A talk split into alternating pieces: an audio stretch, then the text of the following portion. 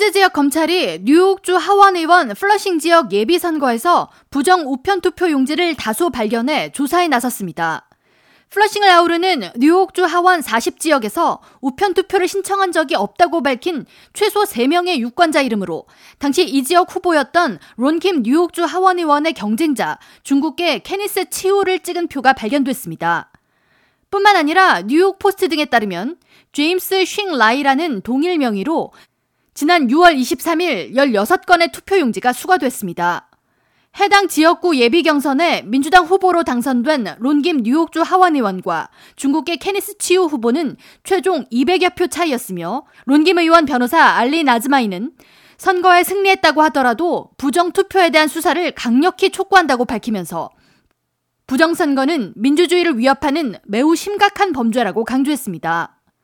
뉴욕포스트는 이와 같은 부정선거 의혹에 대해 28일 오선 현역인 론김 의원은 케네스 치우 후보가 다수의 불법 부재자 투표를 얻었음에도 불구하고 결국 선거에 승리했다고 평하면서 당시 케네스 치우의 지지자였던 제임스 쉥 라이라는 이름으로 다수의 부재자 표가 발견돼 제임스 쉥 라이에게 전화를 걸어 취재를 시도한 결과 쉥 라이는 당시 코로나에 걸려 선거 캠페인 활동을 전면 중단했다고 밝히면서 모든 혐의를 부인했다고 전했습니다.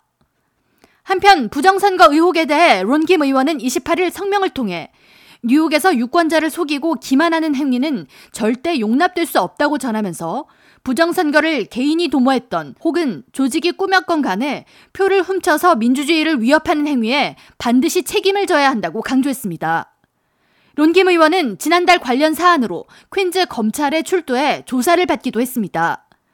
론김 하원 의원의 선임 고문이자 전 뉴욕주 40지역 하원 의원이었던 중국계 엘렌 영 역시 이민 초기에는 플러싱과 같은 이민자가 모여있는 사회에 부정부패와 뇌물, 선거 조작 등이 존재했던 것이 사실이지만 현 시대에 이와 같은 일이 벌어졌다는 것은 매우 부끄러운 일이라고 전하면서 민주주의를 훼손하는 불법적인 행위에 커뮤니티 모두 나서서 규탄해야 한다고 강조했습니다.